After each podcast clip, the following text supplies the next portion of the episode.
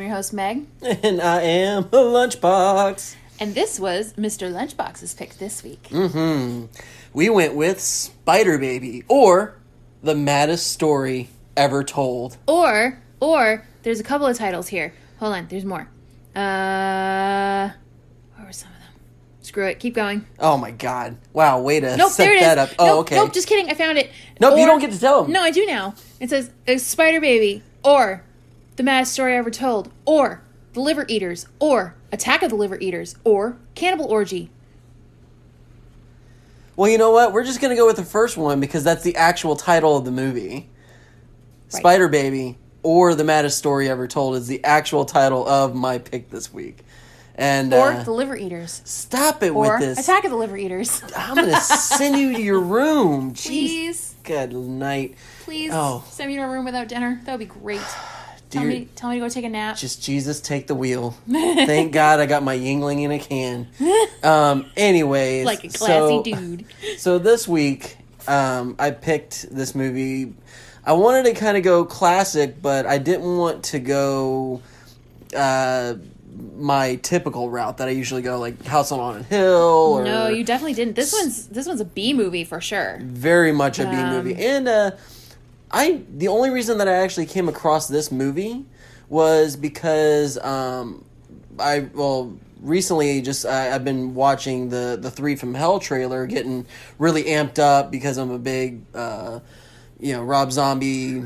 House of Thousand Corpses, Devil Rejects fan. So with the third installment coming out, I got really pumped and came across this movie because um, it was through uh, Sid Haig's IMDb, and I never knew that he made that he was in this movie.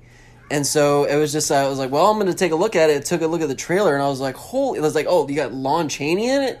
Oh my god! Like this is fantastic. So Yes. this is why I wanted to to really go with this one because to see a young Sid Haig and Very young Sid Haig. Yeah. He was only, um, I think he was only 25 when this movie was filmed. So yes, Spider Baby uh, came out December 24th, 1967. However, it was filmed in 1964. It kind of just sat in developmental hell for three years. It did star Lon Chaney Jr. in one of his final roles. Um, I think he died in the early 70s. He was just a few years out from that because he was a three pack a day smoker. Uh, Carol Ohmart, Quinn Redeker, Beverly Washburn, Sid Haig. Uh, it was directed by Jack Hill, also written by Jack Hill. Uh, and it was released by American General Pictures uh, for a budget of about $65,000. So this was made for nothing, even in 1964. Yeah, I mean, it was made in a single location, and uh, granted, they could probably have used uh, you know different areas to film in.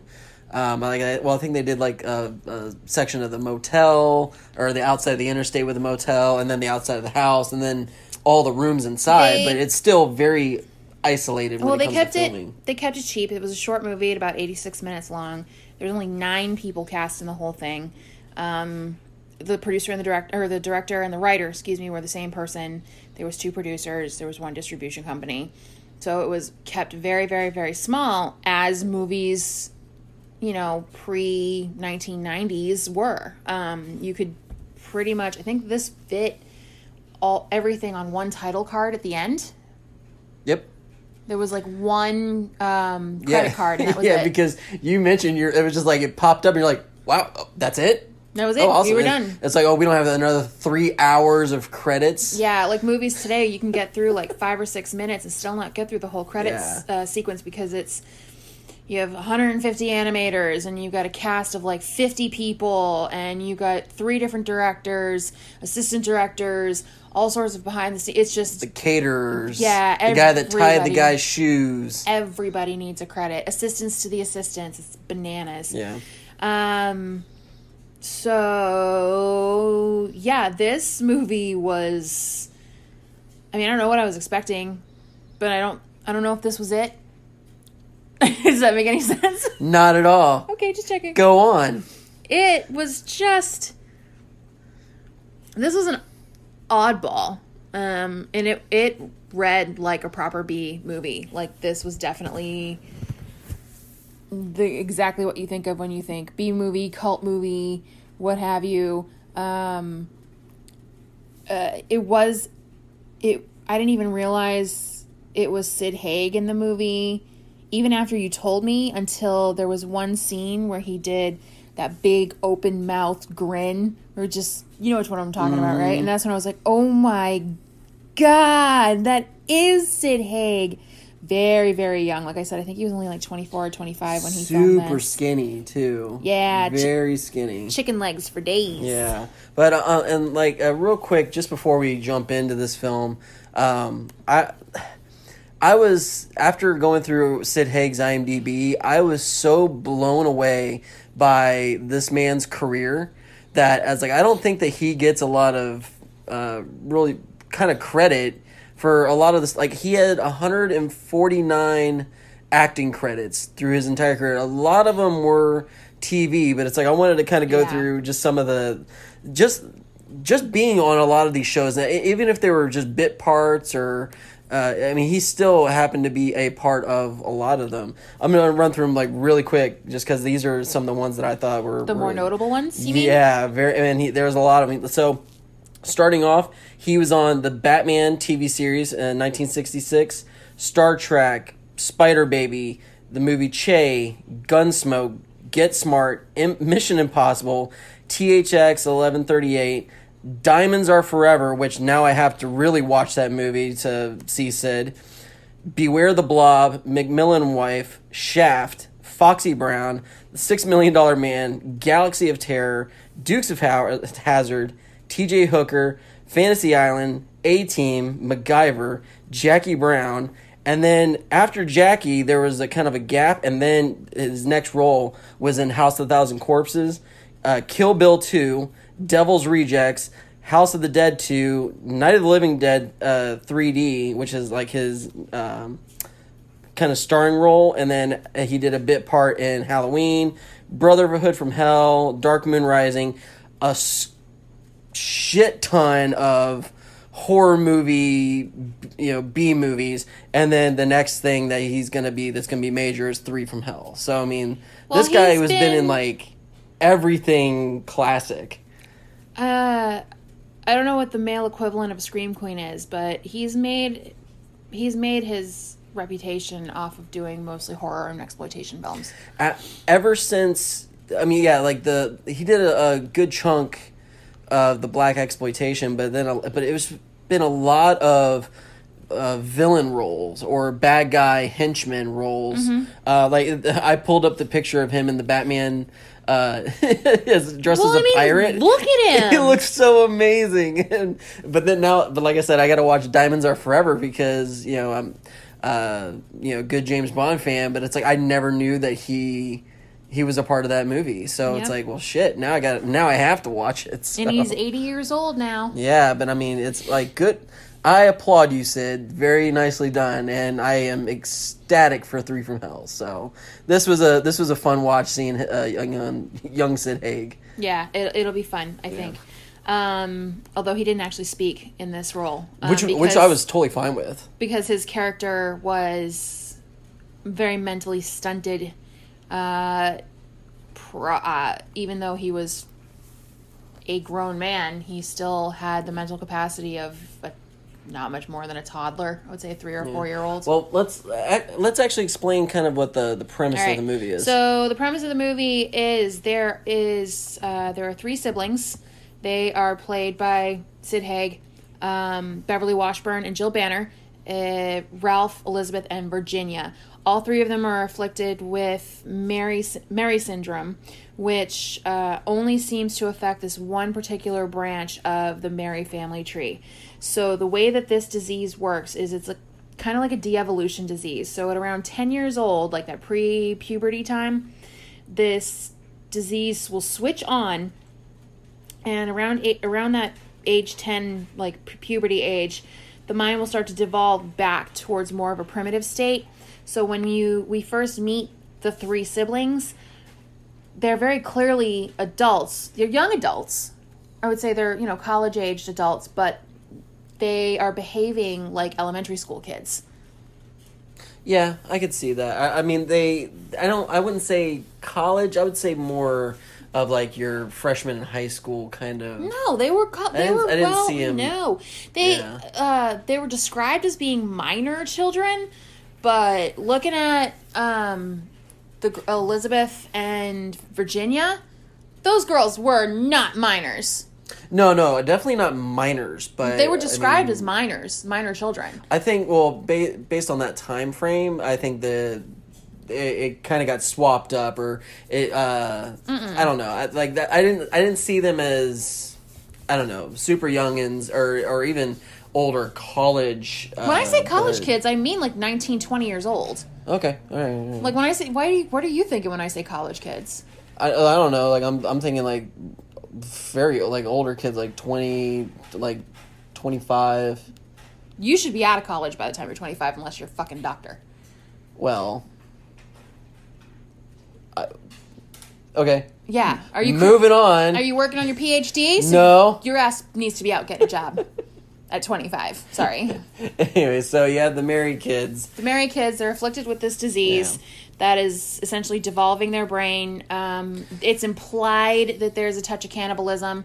We come to find out that there are three other family members living in their basement Uncle Ned, Aunt Clara, and Aunt, um, I forget who the third one was. But there's two aunts and an uncle that are living in the basement that have pretty much hit the lowest de-evolution point before they drop dead. Well, and with this, they they mentioned that there could be um, a touch of the cannibalism, but it's there's actually a uh, psycho like pathic uh, killer instinct, and that um, and what's uh, very uh, for all three of the kids, it's different because uh, with Virginia, she loves to to play spider. Yep. And her thing is that she wants to catch her prey in the web and then she attacks. Um, with Elizabeth, she's very much like the annoying, uh, probably the, the less crazy of the three, but she still has those moments where, like, starting off, where she's just like, oh, he's gonna get, he's gonna hate you, he's gonna get mad at you for doing this. She just seems like the annoying little sibling that tattles all the time, but then turns around, eh, but she's also that sibling that eggs them on. She's So- the middle child. she, and She has to be. Yeah, but she's the one like poking like go this way, go do this, so that she gets her jollies out of what they're doing. And right, then, and she doesn't get her hands dirty. No, but later on, like she kind of goes, "I'm gonna jump in and have fun too." Ralph is the uh, child that is very slow, mentally challenged, uh, a, a very quiet boy. I wouldn't say, you know what though? Weirdly enough, like you can call him mentally challenged because he doesn't speak, but he seems to have all of his faculties. I mean, he caught that cat pretty fast. and that's the that was the killer. like the I think that killer instinct of just that primitive creature just just kind of going after after his prey but when he's actually talking he like, or he doesn't talk at all he just kind of grunts and make noises and then smiles and just He gestures a lot. but he but you can kind of see that he knows what's going on behind the the curtain so it's Yeah. he has an idea it's just he can't get out what he wants to portray What's super cool about the the kids especially is as the movie goes on it's almost like you get a visual representation of their brains devolving as they go even though we don't get to the point that their aunt their uncle and aunts are in in the basement. Like they we don't see them get to the end point. You're what you kind of can see a visual representation of that deterioration because at the beginning of the movie when we meet them they're actually all pretty well put together. The kids are clean. Granted ralph's clothes don't fit but they're clean. They're in a fairly decent state the girls have their hair done um, and they're in cute little dresses. Really really um, there's some like lolita fetishy thing going on here because like these are clearly grown women that are like dressed in little girl clothes and it's kind of odd but the so they've got this baby doll look to them and then and like i said ralph's clothes don't really fit but they look good. Like they're clean and that sort of thing. And then as the movie goes on they start to become more feral and eventually like once we get to bedtime in the movie we see that their ha- the girls their hair gets kind of ratty um, ralph he when he's dressed for dinner like he's in this like vel- crushed velvet short suity thing um, I almost expect him to be wearing a twirly, lo- carrying a twirly lollipop with him. Oh yeah, no, that's totally totally it. and it doesn't fit is totally ill ill fitting like everything arms and legs are too long Yeah. for the whole thing. He can't keep his shirt tucked in. But the pants are split. And then as we keep going with the girls like their hair keeps getting mussier. They're a little bit more bedraggled. Their behavior starts to amp up. So you get this feeling that they're becoming more feral as the movie goes on. And we find out that um at dinner that they're not allowed to have they don't have meat. They're vegetarians simply because the meat accelerates the uh, Merrye syndrome. And but we see ralph like grab a hunk of cat off the plate and then all of a sudden bruno's like oh well he if he can catch it he can eat it. And i'm just like mm, then he's not a vegetarian which is probably why he's further along and can't speak. Hmm but I'm still like, okay, Yeah. that doesn't make any sense, Well- but all right. So we get to see uh, Bruno, who is the children's caretaker, played by uh, Lon Chaney Jr. And a lot of the reviews that I read for this movie um, were really praising Lon Chaney, uh, saying that this is probably one of his best roles. And I actually have to uh, agree. I mean, I really, I, I know you're not big on the Wolfman, but I that's probably one of my favorite uh, Universal monsters because of the way Lon Chaney played it, where you could see where he's very a happy-go-lucky guy, and then all of a sudden he realizes what happens, and then he goes up shit creek. With this, um, Well, there's in this movie in Spider Baby, there's a cute little nod to that too Yes. when they're all sitting at the dinner table, and um, Anne and Peter, two of the characters, are having a conversation about horror movies and the different characters they like, and they're talking about Dracula and Frankenstein and the Wolfman, and then. Lon Chaney and you know Chaney's sitting there at the end of it, and he makes a comment about, "Oh, it looks like there's going to be a full moon tonight," which immediately yeah, and that's pulls and that's what it was. But he he read it exactly as he did, Mm-hmm. fr- and that it was a, a nice little Easter egg or nod. It was a cute little nod yeah. to his But um, but yeah, but but with Lon Chaney's uh, acting in this one, it was uh, it was nice to see that there was. He was very, like he was a cool cucumber is what it was. Like when these kids were going nuts or were doing certain things, he never lost it. He he almost kind of played it off as well. That's just gonna happen and moving on, go to the next thing, had clean it up. He had Yeah. to because the whole reason he was involved in the first place because he was the family chauffeur. But from what I could I could gather from the story is he was also very close friends with their father, Yes. who had died. And he, you know, when their dad was sick and taking to death, he Bruno made a promise to them that he would always take care of the kids and you know, he wouldn't do anything to hurt them whatever and he took his oath very seriously. Um to, he did and he ended up explaining that to um, Emily and Peter two of the people that had come along to try to take the estate because they were the next branch in the family tree that were related Yeah. and uh, even when you know it looked like they were going to try to find a way around um, to get rid of Bruno, he was it still didn't end up working out that way.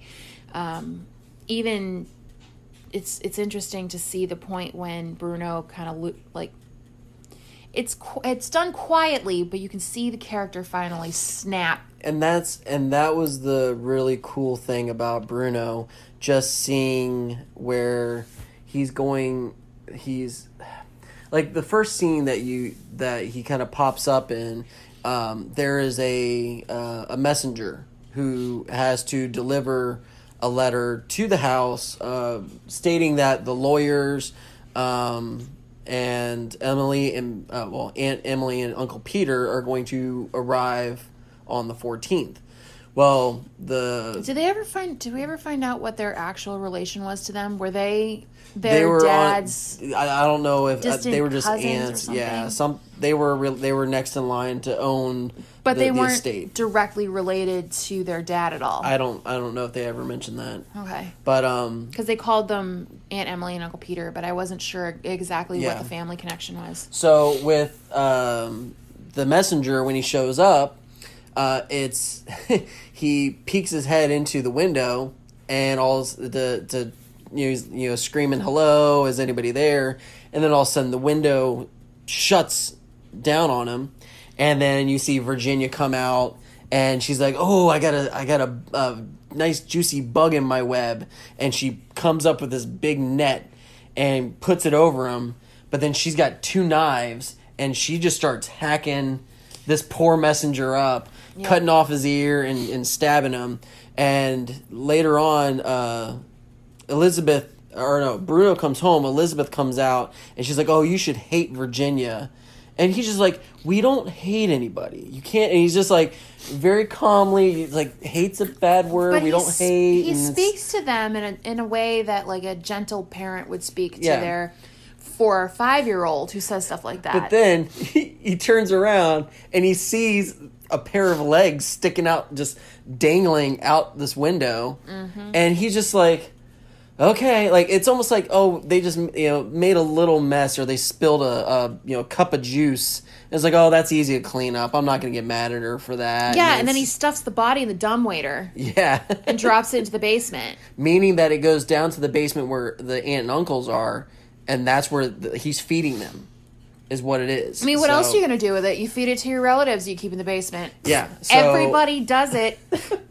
So, but that was the that was a, a cool thing just to see with with Lon Chaney's uh, uh, just acting with this movie and this character is just that where one person he's so accustomed to what he's seeing that it it didn't seem to faze him he didn't until even flinch. no, but then right at the end when uh so after he has the realization that there's going to be more lawyers, there's going to be more people trying to take these kids and he knows that they're not going to be able to be handled in that outside world. Yeah. He that's when he just snaps. Yeah, I think. Well, it's because of the behavior of Virginia, especially. I mean, Elizabeth, because she's the homicidal one of the three. Yes. Uh, Ralph's a bit on the rapey side, and Elizabeth, she just eggs them both on. Yeah. So, um, Virginia is the one. She's the biggest threat out of the three because she. Ralph's more like a dog. It, you have to sic him on somebody in order for him to do Yeah. bad things. But Virginia takes it upon herself because she she does this funny thing where she doesn't just like to pretend to be a spider. She relates to the spiders, and you can tell.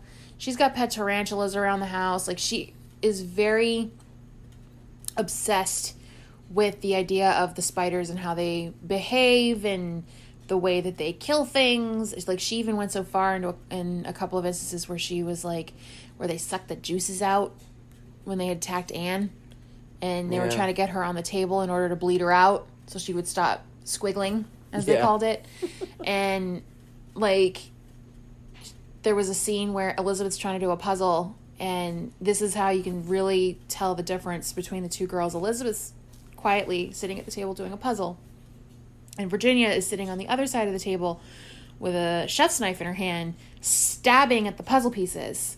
And then a bu- I don't remember if it was a bug or a spider, but something had crawled out from under the box, and she picks it up. She chucks, she just pops it in her mouth, and Yeah. starts eating the insect. And like without so much as a care in the world, she doesn't even bat an eyelash. The only time she's ever fazed is when um, Elizabeth tells her that Bruno's going to hate you for this. Yeah. That's the only time because I think disappointing Bruno was akin to disappointing their dad for her, and she just didn't like the feeling of Yeah. knowing she'd do that. and and all three of the kids did seem to have that like where Bruno is the father. Yeah. Like and they they respected him as as such and it was just kind of like they're just their regular tendencies and they they just couldn't control themselves and I mean like hell like our kids I tell them all the time not to jump on the couch and yet every damn day jumping on the couch because that's fun that's what they want to do that's what they There's, but if they're, you know, if you want to liken them to a, you know, a four to six year old, because that feels like the age group that they're at, that they're all in. There's really no impulse control yet. They're still learning. Like if you look at the child psychology side of it, they're still learning their impulse control. They're still very much driven by those little lizard brains yeah and whatever they're driven by instinct they're driven by want they're driven by just whatever their brain says do they'll do it which is why a lot of kids like ours they, they just won't stop jumping on the couch no matter how many times we drag them off or yell at them or they they just think they see a crayon they see a blank wall and they go i'm going to color on the wall. Even if they're they've been reprimanded for it a hundred times some kids if they're young enough they still just can't help themselves. And this is where the Merrye kids Merrye kids are.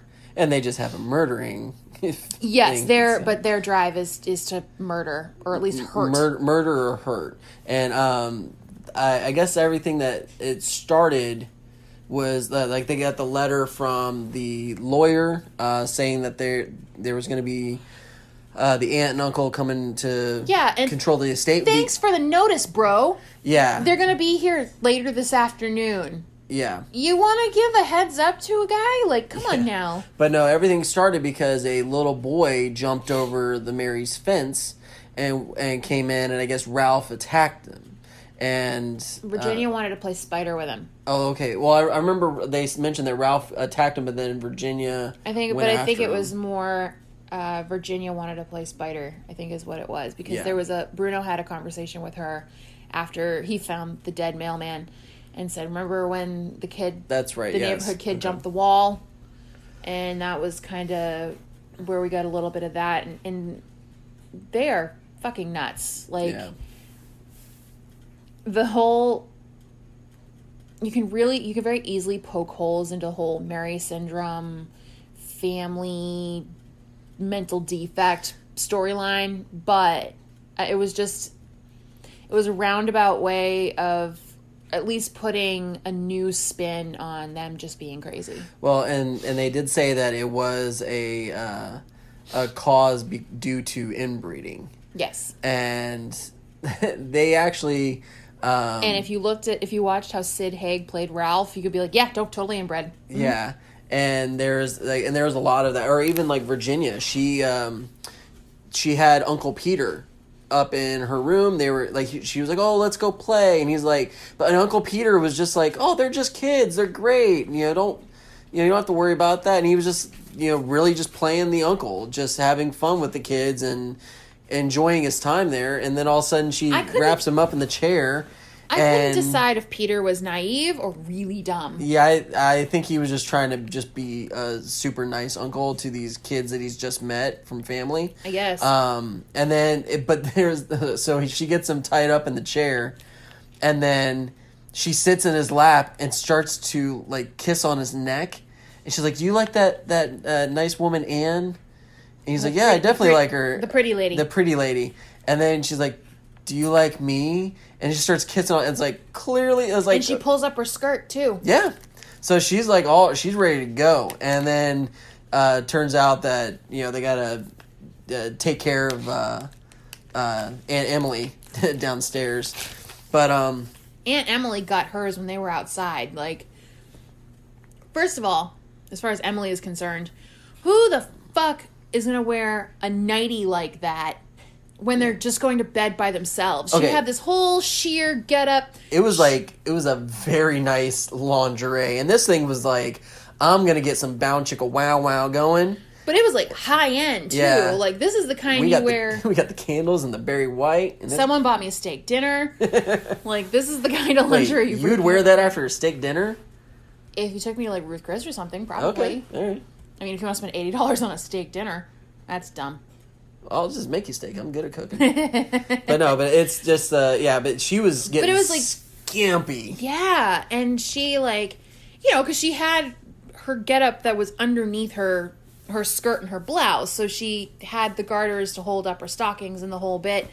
This is still the early 60s when this was filmed, so, you know, women still wore stockings with some regularity.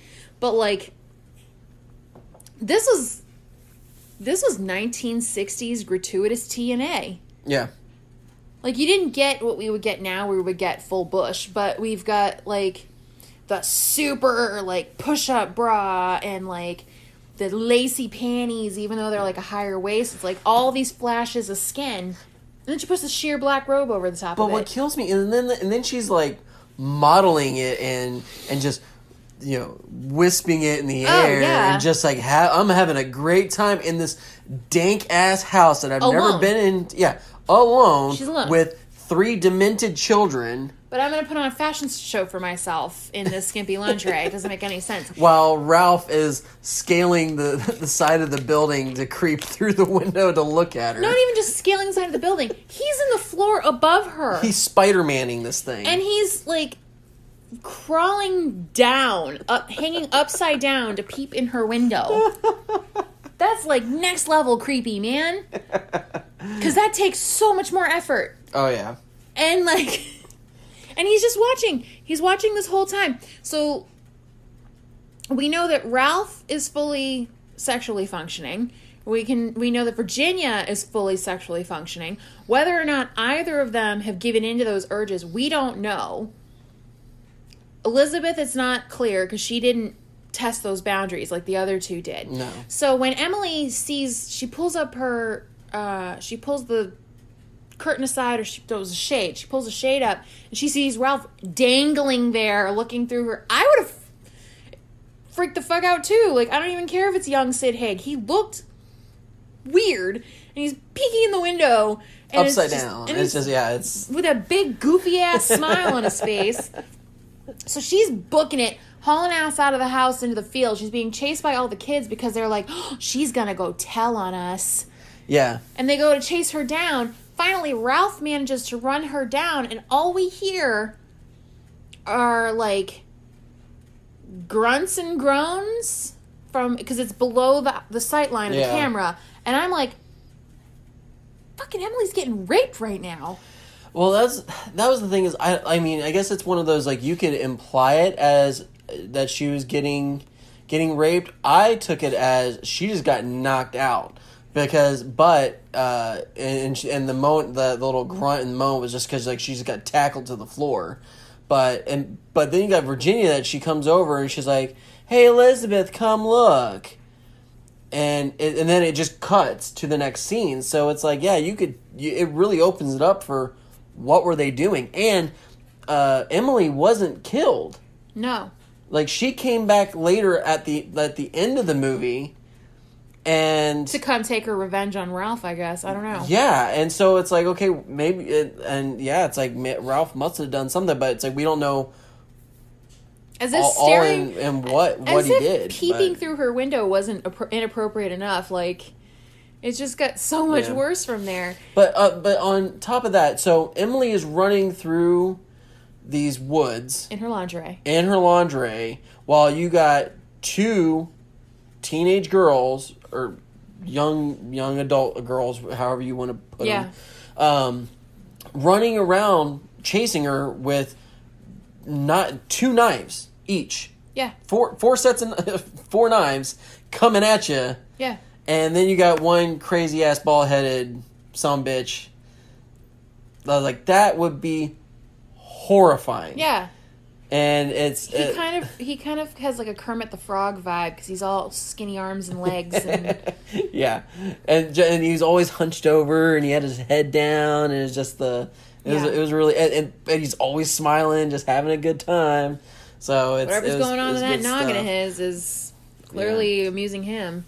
Yeah, but um, one of the things that I uh, as as I'm watching this movie, I it hit me that this was kind of one of those movies that if any type of uh, director uh, watched it previously, this would be I, I took this as a spin on the Texas Chainsaw Massacre, the Addams Family, and then this would be a great setup point for the House of Thousand Corpses Like if you took, Because they're kind of like the Fireflies. they are like the Fireflies, and uh, the whole thing with the Texas Chainsaw Massacre is just that old rundown house with you know cannibals. and- Everything in that house was dead. Yes. Everything was except for the owl. The owl wasn't dead. That thing was live, and it scared the shit out of you. You're like, oh, there it is. There's a I was thing. waiting for it too. I'm like, because they were making the whoever framed the shots was making a concerted effort to put a lot of attention on the the taxidermy in the house. I'm like, one of these fuckers is gonna be alive, and it finally was. There was a horned owl that was like, Big ol' eyes. Big ol' eyes I was like, her. there it is. There's the live one. Yeah. And it, and it flew away. But, uh, no, I, I- I, it felt very much like the Addams family mixed with uh, at this time like a like a Texas Chainsaw Massacre. Yeah, I can I can see where you can draw those a lot of the influences. It's like it had that little that. bit of the, the lightheartedness and a little bit of the comedy that It is considered Addams a, family would it is considered a black comedy, like Yes. uh, to a degree, because there are some things where you, if you're not too disturbed, you could chuckle at yeah. because it's it's Well, absurd. and even the music. The music is very upbeat and it's oh very no, very there was the whole scene towards the end of it where you could hear them playing the Itsy Bitsy Spider instrumental. Yes.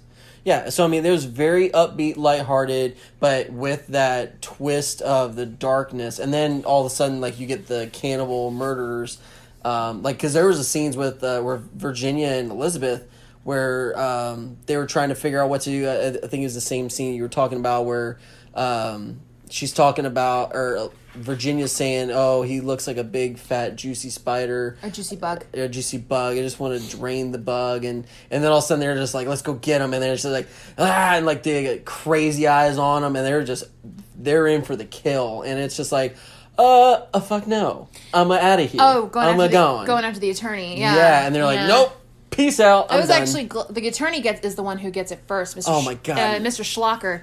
And Schlocker was I'm the always worst. I'm always glad to see the. And I, I did it in Jurassic Park. The attorney was the first one to get it. Like anytime it's the lawyer, I'm like, yay. Dude, but no, okay. I was happy that the lawyer got it. If but, any of my any lawyer friends out there are listening to this, sorry, but in movies they're kind of sucky. okay, and um, in this, I actually noted that he it was my least favorite character in this movie just because of the way he died. Because Really? yes, so. Oh yeah, it was so, pretty bad. So he, all right. So he's the one that's walking around, look like he's scoping out the house. oh, and he's, so nosy. Yeah, and he's digging uh, through drawers and cabinets. Yeah, and and he's the one that's looking at all the taxidermy, and all of a sudden th- that that owl shows up, and he's just stone faced, just not scared at all. You figured as like, okay, an actor that's supposed to scare the audience, so it's supposed to scare that guy. He's just like, all right, cool, it's an owl, and then he just walks away, and then he turns around, and that's when when the girls are are, you know, they're inches from stabbing him. He's like, "Oh, this isn't this isn't good. I don't really like this." And I'm, you know, and he's like starting to Oh, like, it's so terrible. And he's rattling off all these things that you would not be saying if someone was coming to stab you. Yeah, like I'm gonna report you to the authorities or something. Like I think was one of the lines he said. Yeah. Like, but it was the way it was delivered too. It wasn't like There's it was no like- panic, no First fear. of all, the appropriate thing is I'm gonna call the cops. Like I'm not. It's not. I'm gonna report you to the authorities. It's like I'm gonna call the fucking cops on you. No, no, no. The first words should be like, "No, get that fucking knife away from me!" Oh my god! Oh my god! Oh my god! And then and then run, run, run, run, run, run, run, run, run, No, run, run. and oh, but he was so pathetic, even going up the stairs. And he was like, Ugh. Yeah. Like I would have taken the girls that run in the woods and trip over sticks over this fucker because him is just uh, like oh like I'm gonna report you to the police. And then stab. No scream no nothing just Well, you're, you're fired. Get out of here. The uh, well, he was also the one to, where we first met Uncle Ned yeah. and the two aunts. Um, the oh yeah, and now it was, he was awful but it's like I I wanted him to die because he was so terrible, but the way he died was so unsatisfying. Uns- yeah it was empty calories at that point It was nothing. I'm like, what? Yeah. Well, the the thing is, is I don't know if it's because of the censorship laws or whatever at the time to make sure they got whatever the appropriate rating was. It still sat in development hell for three years, so I guess it didn't matter.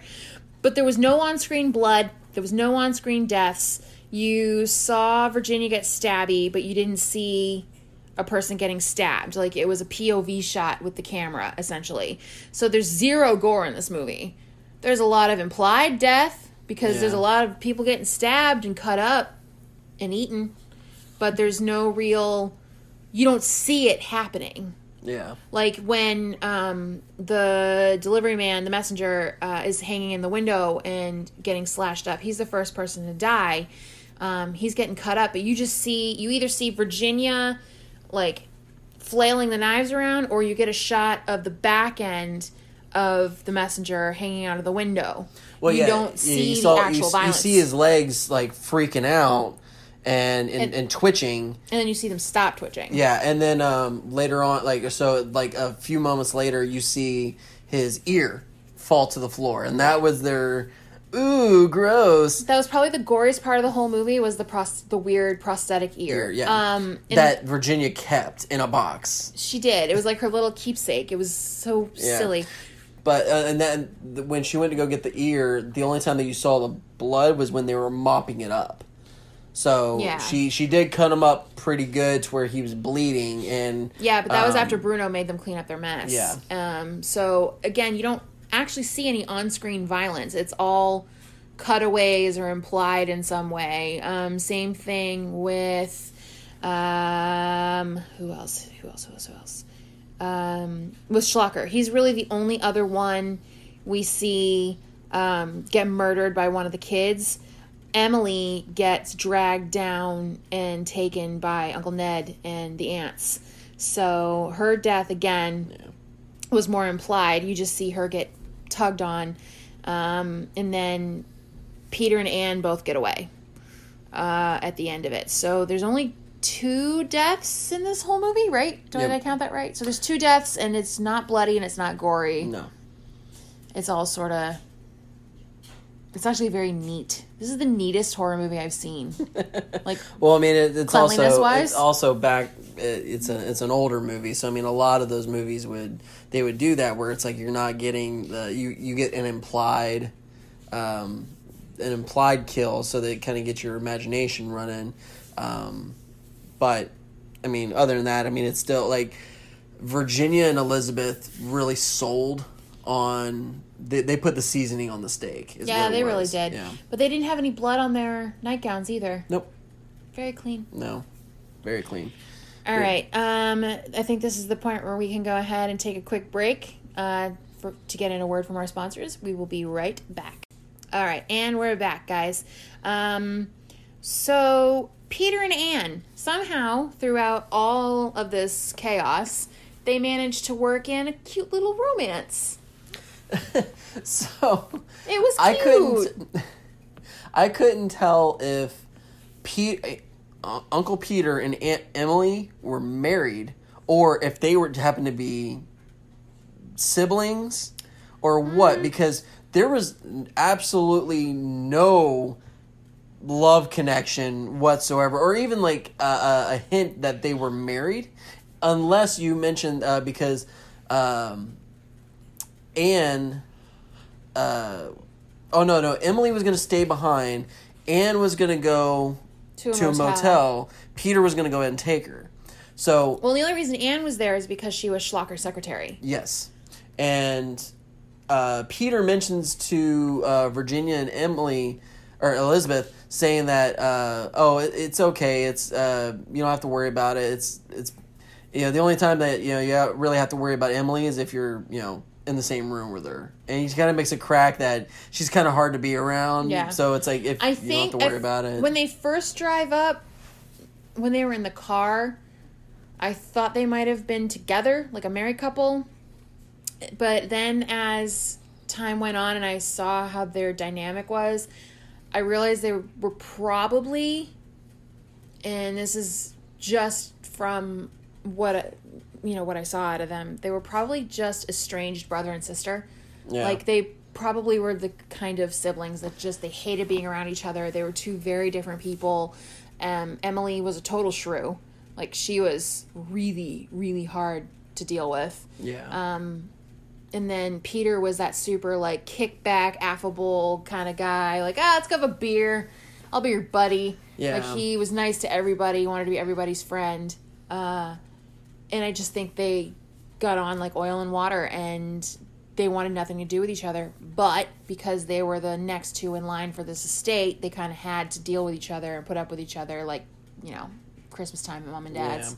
So, but yeah, they uh, it was nice to see with the with Anne and Peter, and it actually stuck. Um, so the first uh, person that we see in the movie is Peter, and he's telling the story of the married kids, um, almost like as if it's in a storybook of sorts. Uh, it's kind of like more like the beginning of the Rocky Horror Picture Show, Very much so. where we've got the narrator with the storybook, and then you kind of get into the story. Although it doesn't cut, he bookends it. He doesn't cut. There's no cutaways in the middle of the movie, but like it bookends with Peter. Like here's the beginning of the story, and this is what happens at the end, and now I have my cute little family, and it's just it's weird. Um, I wasn't. I couldn't tell if I liked him or not, though. He was a. He kind of seemed like an a little bit of an empty character, just because uh, he didn't pull any. The only time that I actually felt where he was just like, okay, no, screw this, is when he was getting, uh, or when he was captured Virginia had him tied by yeah by Virginia, and she was necking on him, and it was just kind like he, you could just tell he was just like, okay, I'm I'm done. But even then, he was still like, I don't know if he was just trying to I don't know if he's trying to. preserve himself yeah.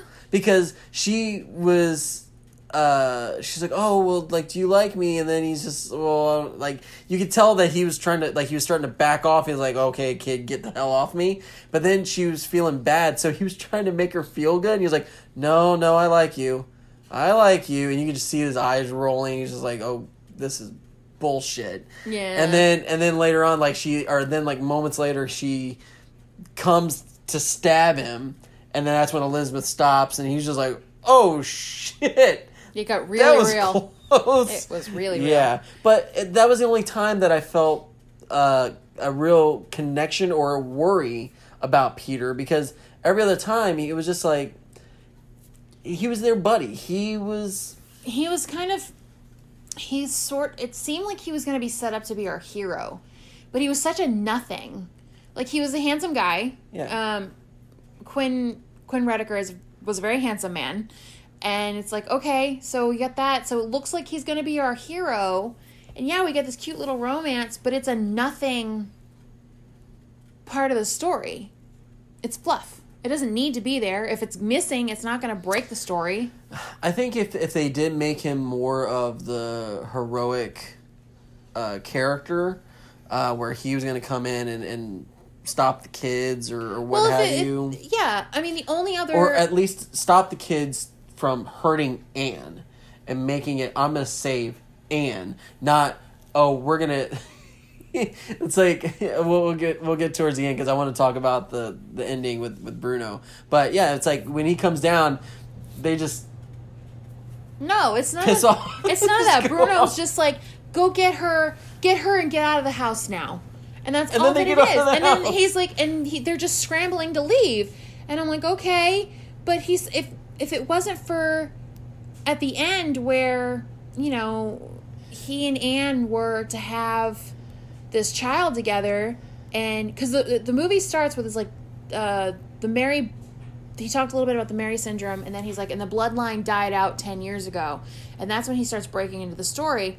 So then, uh, where we're at when we're talking to Peter, like in our present time, 10 years had gone by and he had had a child with Anne at this point. And it's at the, that's the only thing is to be the hook where it's like the end question mark like is his daughter afflicted with Merrye syndrome or and not and they uh, they really set that up nicely at the end because she kind of looks like virginia she does A Little bit. and, and a little bit like Ralph. yeah Um, so it's uh, they didn't. They, it wasn't like oh like Ralph impregnated Anne or anything No, like that. no, no, no. But it was a thing of they are genetically related they are, and they that's where they mentioned that his side of the family never had it, and the other side of the so he was a Merrye, and his bloodline did you know was a part of them. it was allegedly clean it, allegedly. So at the end, you see the, the little 10 year old girl. She's walking in the yard, and then she walks up these little steps, and then she's dead center to the camera, and then just like, you know, she's looking down, and then just looks just just her eyes look up and you can just see She's looking at a spider. yeah, and then like, yeah, then the camera pans and you see the spider but and it's that's like the- that's cool. That's the only other purpose for Peter because he's such a nothing throughout the whole Yeah. thing. Is he served as our narrator and he served as the p- possible hook at the end, and it's like and that's it.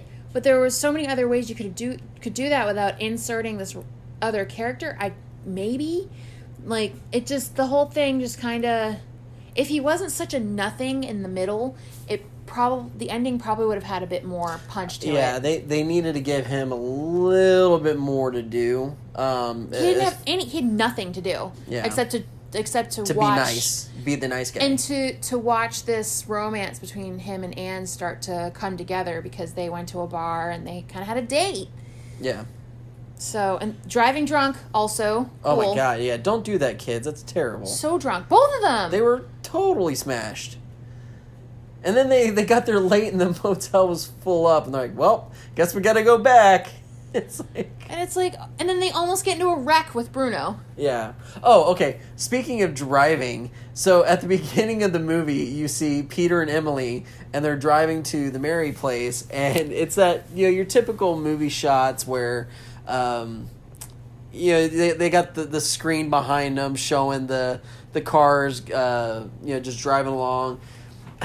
but so Peter is uh, complaining to Emily that she is like she needs to watch her driving and she's driving horribly and and she's like oh i'm not driving horribly. Like if you wanted like to drive you could have and and they're just bitching and moaning at each other. But then as you're watching the movie she is literally all over the road. She's on the the the, the oncoming traffic side then she moves over and then she's in the dirt. And i'm like oh my god she is driving horribly. It's not just that little shitty line of oh women drivers are, are terrible. Like this woman was a terrible driver. And oh and when she's going in oncoming traffic there's a car that's actually like coming their way and it's about to hit them and it's just like come on emily Yeah, it, this was this was kind of eye, a little eye rolly for me. Yes, it was the '60s, and yes, there was still a lot of that very explicit misogyny thing going on. But I was like, I was like, terrible woman driver. You went with that fucking cliche, really? no but she, was a terrible woman No, she was a terrible driver, but it was going with that cliche that oh, women can't drive. It's like if you know what would have one upped it is if she was Asian too. Like, do we really have to play with this shit? Come on now. yeah so but that was that was kind of funny for me just because i was like oh my god she's literally all over the road get to get it together but um No, for real though, but she was a bad driver. but yeah it's like i almost wish they would have really kind of put more into what the relationship between uh, peter and emily were um, on top of it making him a little bit more of a heroic character for anne to make that last little impact that just that little that step further and I think I think the my head canon says they're brother and sister and they just hate each other. I'm gonna go with that. Okay. Because there's nothing else to prove otherwise. And um, but Emily, I mean, besides being horrible to be around, Jesus, she um, I think the only purpose she was there to serve was to kind of set the kids off because she she and the attorney rubbed the kids the wrong way so badly that they were like we're just going to retaliate Oh yeah, yeah, and they were they were just uh, that. I think uh, Elizabeth and Virginia were talking about that. About they're like, oh, what are we gonna do to them? yeah we don't we don't like them they're going to tell Yeah, there was a lot of that going on where they were like these are bad people they're going to tattletale on us and we're going to get in trouble or we're going to get taken away from bruno yeah, that seemed to be where the thought process was yeah. But there was um, with Emily, it was very much your. It's kind of like that old biddy, you know, in a lot of those movies where she's just the old town bitch. But she was sexy somehow yeah, but she just so that. She just had that. Um, or uh, uh, best way that I can describe it is uh, Car- uh, uh, Carrigan from um, Casper. yes That's her. just she, so abrasive she wanted the estate, and she wanted to, or, or like she inherited this house, and Um, Whatever it's- the cost. Yeah, so that's that's how I felt it was. Well, you know what? If you're gonna bring that up, you know what would have made this movie much like added an extra layer of better and charming was Eric Idle. Oh my, Eric Idle is a, is a treasure in my house. Yeah, no, I love would- Eric You know Idle. what? I'm a, I'm gonna like in my head, I'm gonna insert him into this movie, and it's gonna be so much better. He's Peter. He's Peter. That's fantastic. I Sorry, love. Quinn Redeker. You're handsome, but your character was useless. At least if it was Eric Idle, it would at least be funny. And he was adorable. In the early days of Monty Python, he was the cutest little thing. Little, s- just like I I adore Eric Idle. Yeah. Like, you know this. I watch Monty Python like crazy. So yeah, no, I'm he's wonderful. all about Eric Idle. Nope, that just made the movie better. Done. but yeah, so um, one thing that I wanted to kind of go on was um, with uh, Bruno, where I mentioned earlier he his demeanor was very much of a he's so desensitized to anything the kids are doing. yeah. And then turning around, I was actually very surprised that he kind of seemed that he wanted to keep the kids away from from everybody and keep them sort pretty much hidden. But then when the uh, Aunt Emily and Aunt, uh, Uncle Peter show up, he just tells them flat out, "Nope, Eh, this is what's happening. Like I'm not. There's no reason to hide it. I'm. You, they're. They're basically re, re, you know, returning back to a primitive primitive state, and then they could possibly kill. There's, I think, there's a couple. I think there's a couple reasons for that. I think because he knew that the state was going to try to take them from him, and he knew that it was dangerous. It was also breaking a promise to their father. It also um, wasn't going to serve the kids well either. Like he was looking out. There was like this trying to keep everybody's interests involved, and he and he knew deep down in his heart that the in the best interest for every potential party is to if the kids were taken away, it was just going to be bad the whole way around. So uh, because no, he's the only one who really understands them. Oh too. no! I mean, uh, hands down. But and uh, even uh, after he tells Uncle Peter about the situation, uh, the lawyer he he turns around. He's like, "You're the you're their caretaker. You were their driver. How how are you anywhere near qualified or you know eligible to take care of these kids?" Ugh, fucking state. And- that, that's that doesn't matter. No. It has his position in life has nothing to do with whether or not he's capable of taking care of the kids because we don't know how long dad's been dead.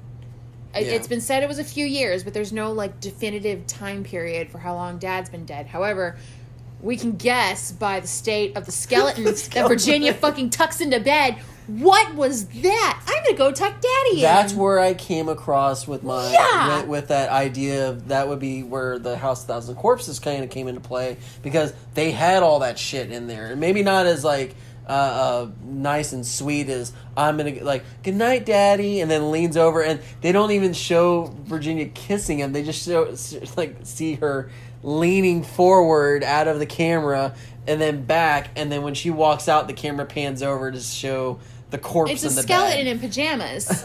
It's like that's fucking brutal. Yeah, but you Love can't really. it. But the quality of the video, because we, it's in the public domain, so we were able to watch it for free on YouTube. But the quality of the video is not great because it's never. I don't. I don't know if it's ever gotten a remaster in any real way. I, could guarantee you that that's probably not a remaster. At least, well, obviously not the YouTube version of it, but I don't know if a remastered version exists on disc somewhere. But that's where we ended up watching it. So at first, I'm like, what am I looking at? Because it's so fuzzy and the film is so grainy because it's so old. I'm just like, is that is that a body? What am I? And then you're leaning over and you're like, I think that's a body. And I'm like, holy shit, she just kissed her dead dad. And then you can kind of make out the decomposition, which is all of it. It is mm. bones now. So daddy's been dead for a while. And that means that the girls have, or at least Virginia, has been tucking daddy into bed as a dead corpse for years. Yee. yeah, that's and that's where it, But I swear that like, the they banana sandwich goes goes completely off the rails. It's nuts. But like the whole thing of like that entire house, anything that dies in that house, it doesn't leave.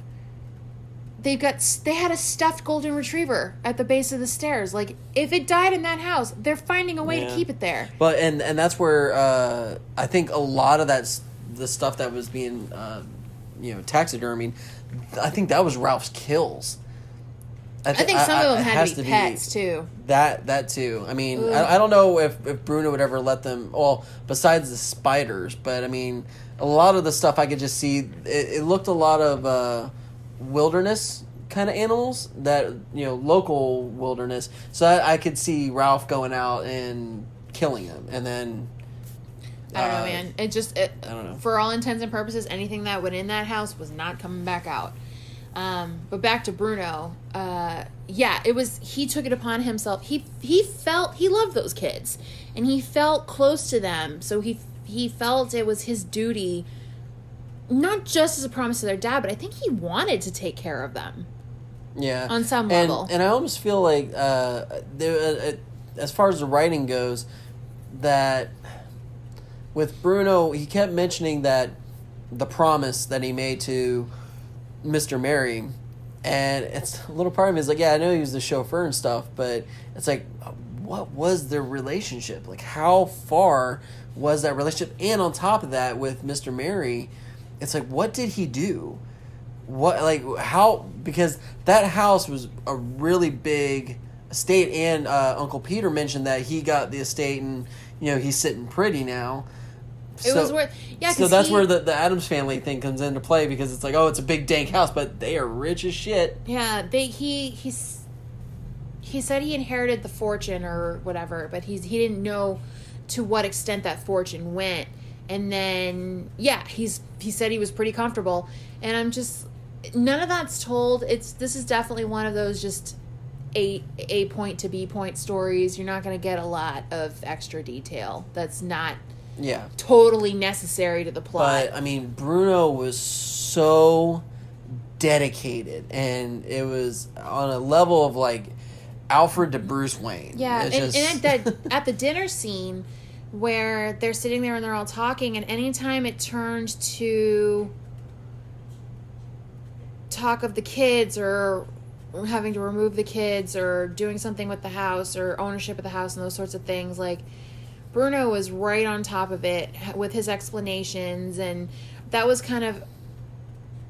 I think actually now that i'm thinking about it i think peter was such a nothing character because he's supposed to be the audience avatar.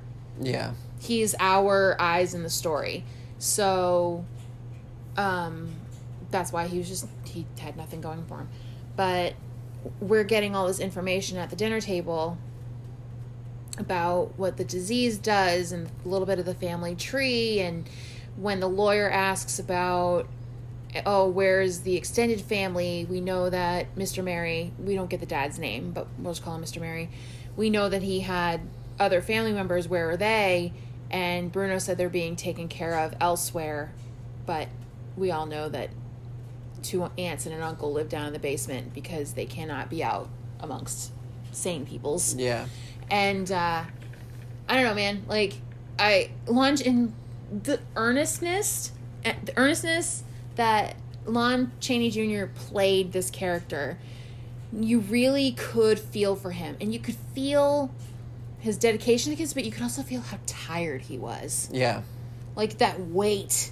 Like it was just there was this whole a good chunk of the movie you could just feel the weight of having to having to explain these kids and take care of them and clean up their very large very uh what's the word homicidal messes yeah homicide was the word I was looking for.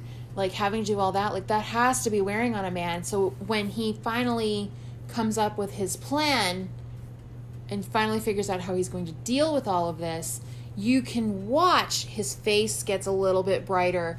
The weight comes up off his shoulders. Like there's this sense of relief that comes over him when he decides what he's going to do yeah to, to deal with this problem. Well, and that that was seeing that scene was I mean, it wasn't easy to watch. it, it wasn't, but it was one of those you you could definitely tell that man was on a mission. Nothing was going to change it, and on a mission from Gad. did you say? yeah, Um, so, and it was it was because he had that realization where after uh, he saw the lawyer dead, and after he knew that something happened to Aunt Emily, uh, and he saw Anne in the basement too. Like he comes down there, and the kids are it's cha- attacking. it's chaos down there. Yeah, they're they're attacking Anne. Um, Emily has shown up, and she has attacked Ralph and hurt. I, I don't know if she killed him or what it was, but she, She hurt him. like, they, they said that that he hurt him, but I didn't know. She hurt him, but um, she stood up at one point, and Uncle Ned pulled her into the pile and started Yeah, to eat and her. they- yeah, that was crazy too. Was like so the two aunts and the uncle are chowing down on some Aunt Emily. yeah, and then um, Peter, who was Human tied, Happy he Meal. was upstairs, tied, uh, tied to the chair, because Virginia was playing spider with him. He has tarantulas coming at him, and by the way, these tarantulas were like, they're not anything to be afraid of. I was like, these aren't. I mean, if you're afraid of spiders, you're afraid of spiders. There's nothing Yeah, you yeah. do. They're just big and they're fuzzy.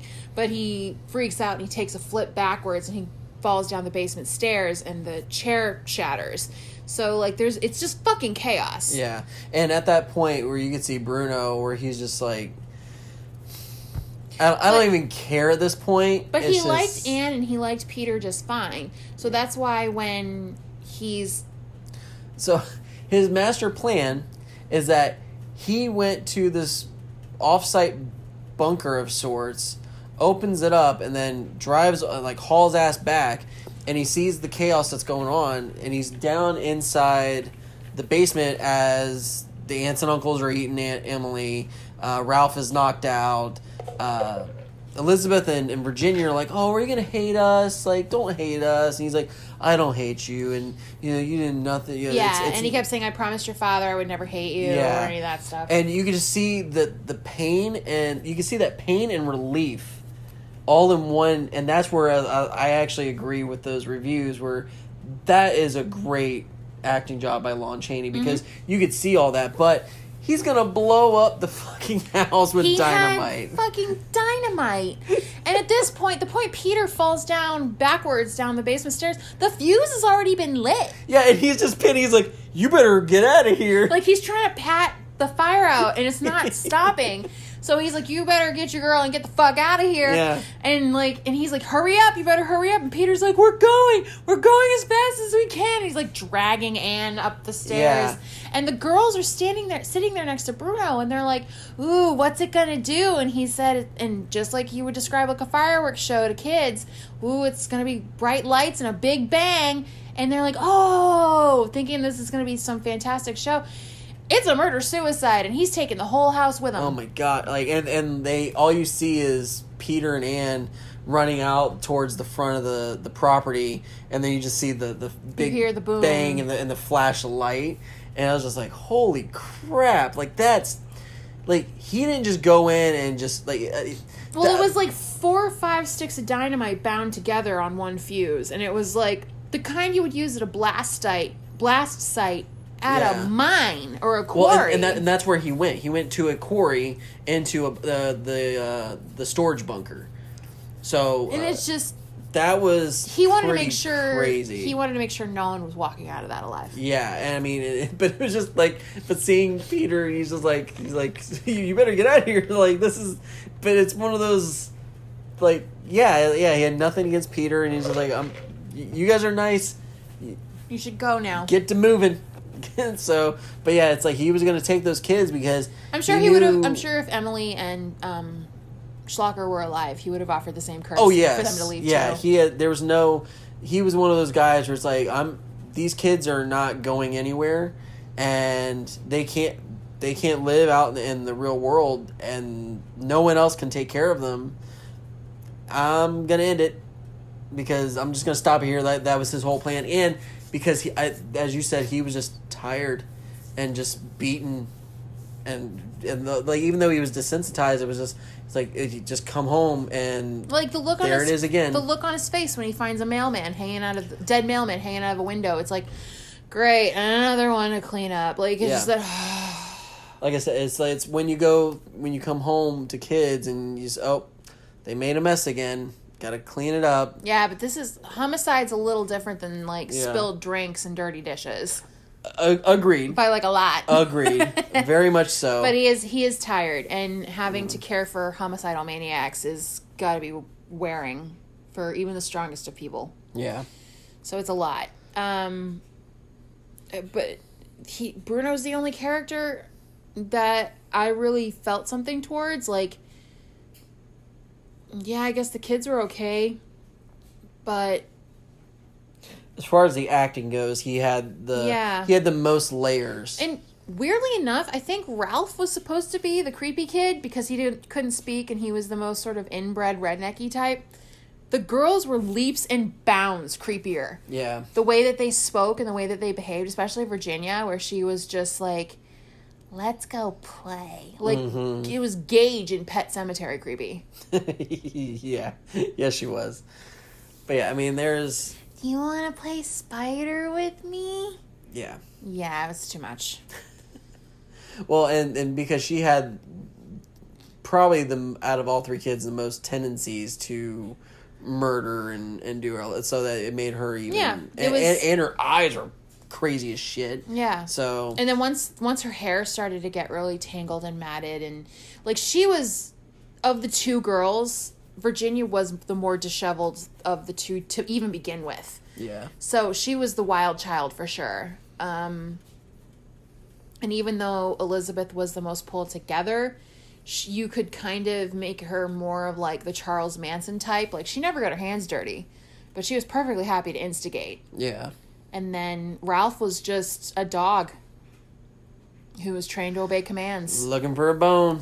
You sic him, Yep. and he's like, "Okay, we'll do." Yeah, Although I, I, it did look like he made a mean cat roast. yeah, and, and they pass it off as a rabbit. Well, no, they're not. Kinda. Uh, no, Peter, that, that's what they did. They like Well, they Pe- cooked the rabbit or they cooked Peter, Peter asked if it was rabbit because it and they just said, "Yep." and uh, yeah, and then Bruno makes a comment about how you know if Ralph catches it or will eat it or something like that. It's whatever Ralph can catch, and I was just like, mm-hmm, yep, That's Kitty. that's Kitty. Brown And it's nice to see that our two cats are nowhere to be found for this conversation. Yeah. Good job, boys. Um, so this being your pick, what what do you what kind of a rating do you give this one? I'm gonna give this one. I'm gonna give this one a two point five. Yeah. It's gonna be pretty low on the spectrum. I liked it, but there were things with this movie that it was very slow, Mm. and it the the with all the characters that that were in it, uh, with like you know Schlocker and Emily, they were all awful, but it was with the writing. I felt like. I mean, Schlocker, like he died, but he needed to die a lot better than that. Um, Ugh, yeah. And then with Emily, uh, she was awful, but she never really did anything that was super negative towards the kids. No, she was just abrasive to be around. They, yeah, she was just terrible to be around. Yeah. Um, and it was one of those things. I, I felt like it's like she should have been after the kids, or something. You know, just to kind of make them be like, "Oh no, we definitely hate her," um, and that would have made it a little bit more impactful. You know, once she got whatever she got. Um, Yeah, instead of just being rude, like if she beat them or something when no one was looking. Exactly, She yeah. said nasty things to them when Bruno wasn't around, or did something more to provoke them besides just being kind of rude. because she was after their estate, but she never really engaged with with anybody except for Bruno. Right. You know, or uh, or like whenever they were at dinner, she didn't want to eat the dinner because it looked god awful. No, she pulled snacks out of her purse instead. yeah, but it it was nothing that was like okay, yeah, she's just a bitch, but it's nothing that was engaging with kids enough for them to kill or. In, in that aspect, they were just gonna kill anybody that, that was in the house, anyways. Right. But um, I mean, I, I'm giving it a two point five just because, mainly because of Lon Chaney Jr. Like he was, I give the movie a two point five, but I give him a four. Like he's he's high high level on this thing. So you know what? Strike that. I'm giving it a solid three. Just split the difference. I'm omitting it. I'm giving it a solid three on this one, just just because of Lon Chaney. uh, Jr. So I mean, it's he was fantastic, and um, the woman that played Virginia, um, I forget her Uh, name, Jill, Jill Banner. Jill Banner. She was also great, like because of her craziness. She made the movie extremely creepy. Sid Haig, yeah, it was a little offsetting with the rednecky, you know, mentally challenged kid, but um, it, it was kind of a, a, a not as impactful as Virginia was. So, and I do love me some Sid Haig smile, so that was good. but yeah, so I mean, there are a little bit slow parts in there, but once they got into those creepy bits, it really started to sell it for me. So, Yeah. Uh, I'm giving this a two out of five skulls. Be, and it's mostly because of Chaney. If it, if it was anybody else, um, if it was or or if Chaney didn't play Bruno the way that he did, I would probably give this movie a one out of five. and that's actually a. I mean, I'm glad that you enjoyed the Chaney thing because you actually did, did not like Chaney at all in The Wolfman. so- It had nothing to do with Chaney's performance. I just thought the Wolfman in itself was boring. Okay. right. The movie was boring. like it didn't matter who was wearing the fur. Oh no, but I remember you you mentioning that Chaney was was a boring character. So No, it's not so much Chaney. It's the whole thing. Oh, okay. But we'll probably do the Wolfman at a later date. Maybe I'll change my mind if we watch it again. This one, though, um, I do give it a two. Um, the script is super weak. Um, it is your. It's just a straight A to B horror movie, um, but there's no, there's no layers to it. Um, yeah, Virginia's kind of the kids are kind of creepy, but that's not. That's not enough um, when you have such a weak story to go off of. Um, they didn't have to have the Merrye syndrome. They could have just been inbred and left it as that. There's just uh, there are a lot of things. It was you know having some nothing characters like Peter, just there. Um, I'm sure that there there's a couple points in this that anyone could find some enjoyment out of. I know there was a couple points where there was a little bit of a giggle for me, but it it didn't do enough to save this. And also like whether I liked it or not, I don't feel the need to ever watch it again. Like this isn't one of those I can put on a list and be like I'm to watch this on a random rainy Sunday afternoon. Like this is definitely one where I'm like I've seen it. I'm not mad about it, but I don't feel the need to ever see it again. So, I think one of I actually forgot to mention this before, but probably one of the the, the part that made me pop the biggest was uh, the line from Elizabeth right at the beginning. So, uh, Virginia kills the messenger in the window, and then all of a sudden Elizabeth comes into the room. She's like, "Virginia, are you crazy?" oh yeah. And then like she, Virginia like looks up and she's holding a knife, standing next to a dead body, and her eyes like clearly look crazy. And it's just like, do, do you want me to answer that? yeah. Like is that a, like? It's just like, and then she turns around. and It's like, oh, Bruno's gonna hate you. But it's just that first initial response of, Virginia, are you crazy? No, I'm perfectly fine. You're the one with the problem. Uh, Yeah. so Um, that was a good one. but yeah, I mean, if you're a fan of, if you don't mind like the black and white horror of the '60s horror, you're probably gonna like this one just fine. Um, it has nothing to do with it being in black and white or being in the '60s that is bothering me. It's just kind of a nothing story. Um, so yeah, yeah, it's t- it's a two out of five for me, and call it a solid three out of five for you. Yeah, I'm I'm giving it a three. That'll do. Yeah. All right, so I guess that anything else on Spider Baby you want to add? Because I think I'm done.